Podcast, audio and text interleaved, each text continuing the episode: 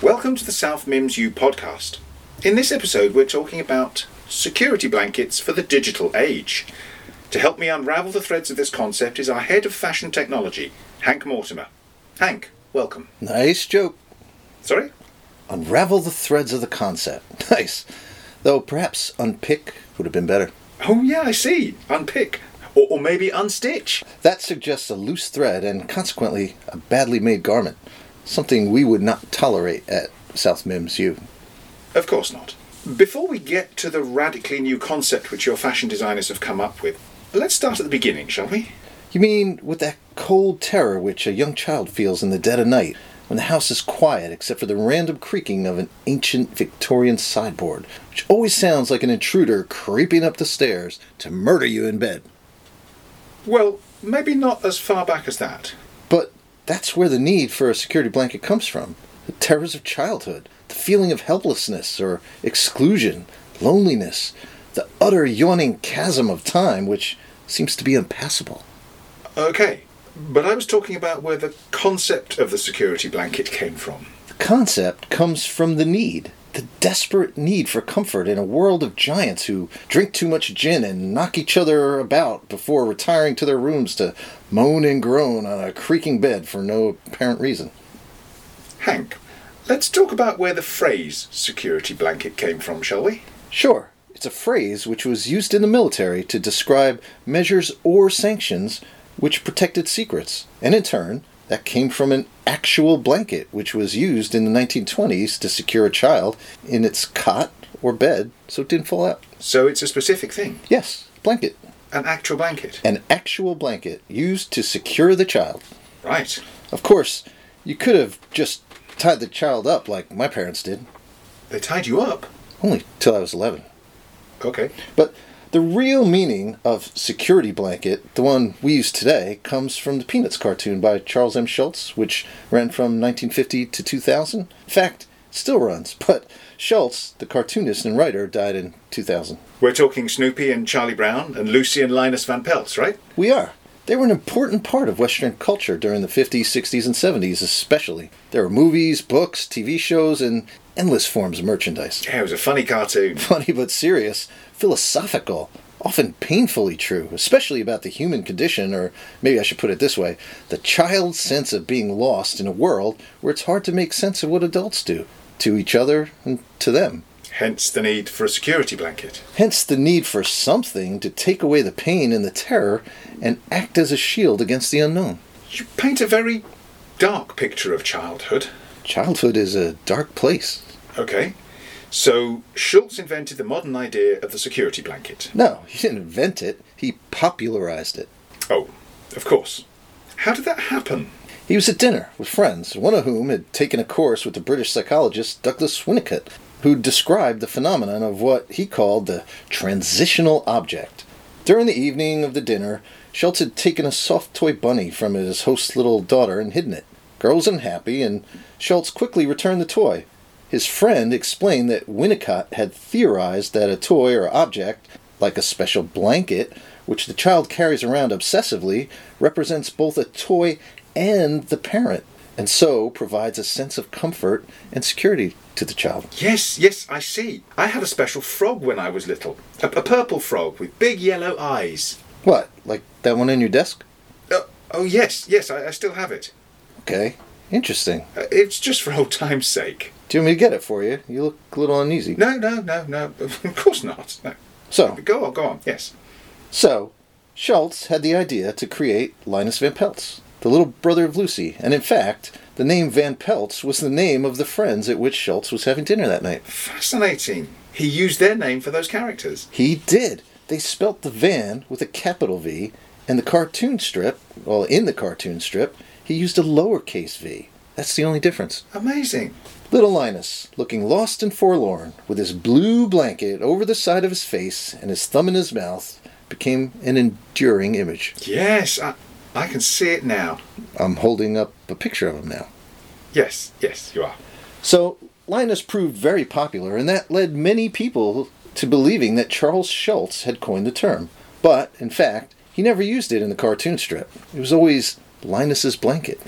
but it entered into popular culture as something that he'd invented almost, right? Yes, even though for eons children have latched onto objects or items of clothing or fabric for security, as Winnicott described in his work, but Linus and his blue blanket became a shorthand for that eternal truth. It shows the power of popular culture. Indeed, it does. And in fact, isn't the blanket now called a Linus blanket by many people? Mainly Americans of a certain age, American boomers. They grew up with peanuts, and so the term used by them is used by them especially, but yes, it's a term that's in regular use.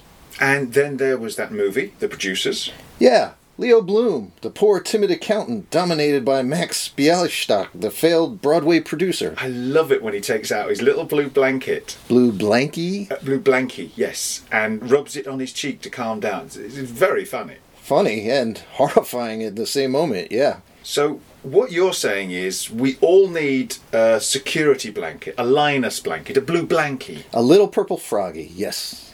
And what's this got to do with the digital age and tech enabled fabrics? A lot, you see. The transitional object that Winnicott described, or the blue blankie that Leo Bloom used, don't have to be soft toys or pieces of cloth. They could be technological objects, too. How so? There's a very good paper called, and this is a long title, so I need to take a breath. The Use of Smartphones as a Digital Security Blanket The Influence of Phone Use and Availability on the Psychological and Physiological Responses to Social Exclusion. Long, but impressive sounding. Very impressive sounding. It's by Hunter Hooker Rolliter et al. Who's the adult? Other people. Et al. means other people. Oh, yeah, sorry, I thought it sounded like someone from Israel or something. What? Oh, oh, sorry, nothing. Um, oh, did I say the wrong thing? Here, hold your purple froggy. Thank you. paper was published in the journal Psychosomatic Medicine, Volume 80, May 2018. Right.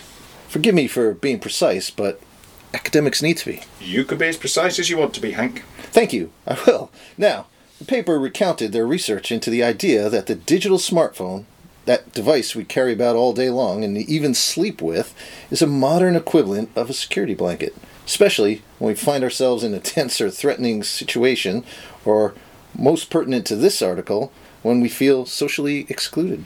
Yeah, yeah, I always notice that when there's something awkward going on, like on a train, for instance, and a homeless person starts asking for money, or someone is drunk, or having an argument, people all look down at their phones or take them out and look at them.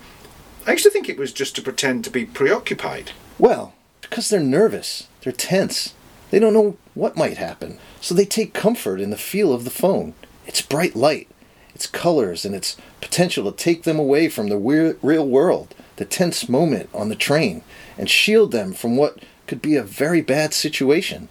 It gives them security. So it's a security blanket. A digital security blanket, yes. And this research proved that? Well, you can never prove anything, but it showed that adults do use the phone as a way of reassuring themselves. You mentioned social exclusion. Why, why is that important? Children get very tense and upset when they feel as if they're being excluded from the group. We all remember that, don't we? Being left behind at a tree counting up to 100 while your friends run away to hide. But they don't hide, they just run away and leave you totally alone in a deserted park. with That strange man sitting on a bench trying not to look at you. Uh, did that happen to you? I'm just painting a picture. Okay. Well, that happens to us all our lives in more subtle ways. As an adult, it's very easy to feel excluded from a conversation, from a group of colleagues at work, or when they never pick you for the five a side team. So the phone gives us a place to retreat to. It gives us comfort. As the paper says, it provides us with a portal into our social group. The people who do want to talk to us, or at least say they do. That all sounds fascinating. But how does this relate to your work in the fashion department? Well, there's an obvious link. Is there? A security blanket is made of fabric. Technology is increasingly being introduced into fabrics, and so Yes. we've designed a smartphone that's made out of a soft, tufted fabric, the kind you'd find in a thick onesie or a pair of comfy slippers. Sorry, a, a- a phone made out of cloth. Fabric. A fabric smartphone. Yes, a fabric smartphone. Of course, It has hard bits, the screen, the buttons, and so on, but the cloth, the fabric, has nanotechnology, which can process information. But what about the battery? Well, that's the really clever part. The cloth is the battery. The University of Hong Kong had been working on a yarn that includes rechargeable zinc nanofibers. It gets complicated, and I'm no scientist, but there's something about yarn coated with zinc and yarn coated with manganese dioxide which act as an anode and cathode, respectively, to deliver a charge to the phone, and this is where it gets clever. Flexing the fabric generates a charge so you don't have to plug the phone into a main so often. It's really clever. It's science fiction.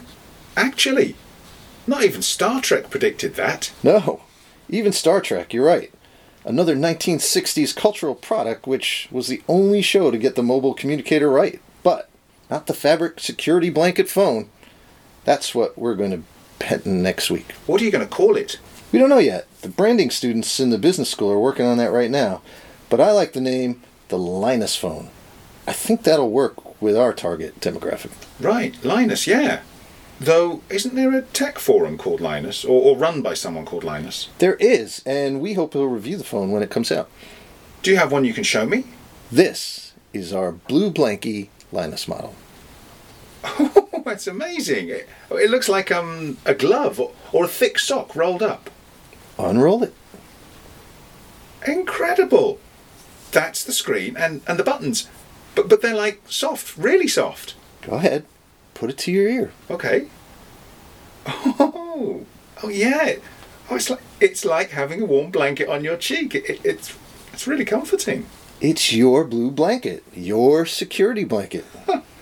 I really feel like sucking my thumb. You can put the purple froggy down now. Oh yeah, sure. No need for Frankie Froggy. Oh, sorry, Frankie. Paper I mentioned showed that just having a mobile phone helps you alter negative psychological and physiological responses associated with social exclusion. And this Linus phone doubles, trebles that effect. I want one. Can I have one? When it goes into mass production, I'll make sure you get one. Is it connected to a network? The phone, I mean. Not yet, but it's going to be 5G enabled, and you can even play music from it. Fabric also acts as a speaker. Awesome. Well, Hank Mortimer, I think you're a genius. Oh, please. No, really, this is brilliant. Thank you. So, there's no need for your purple froggy anymore? Don't touch him. Put him down, P- please. Sorry.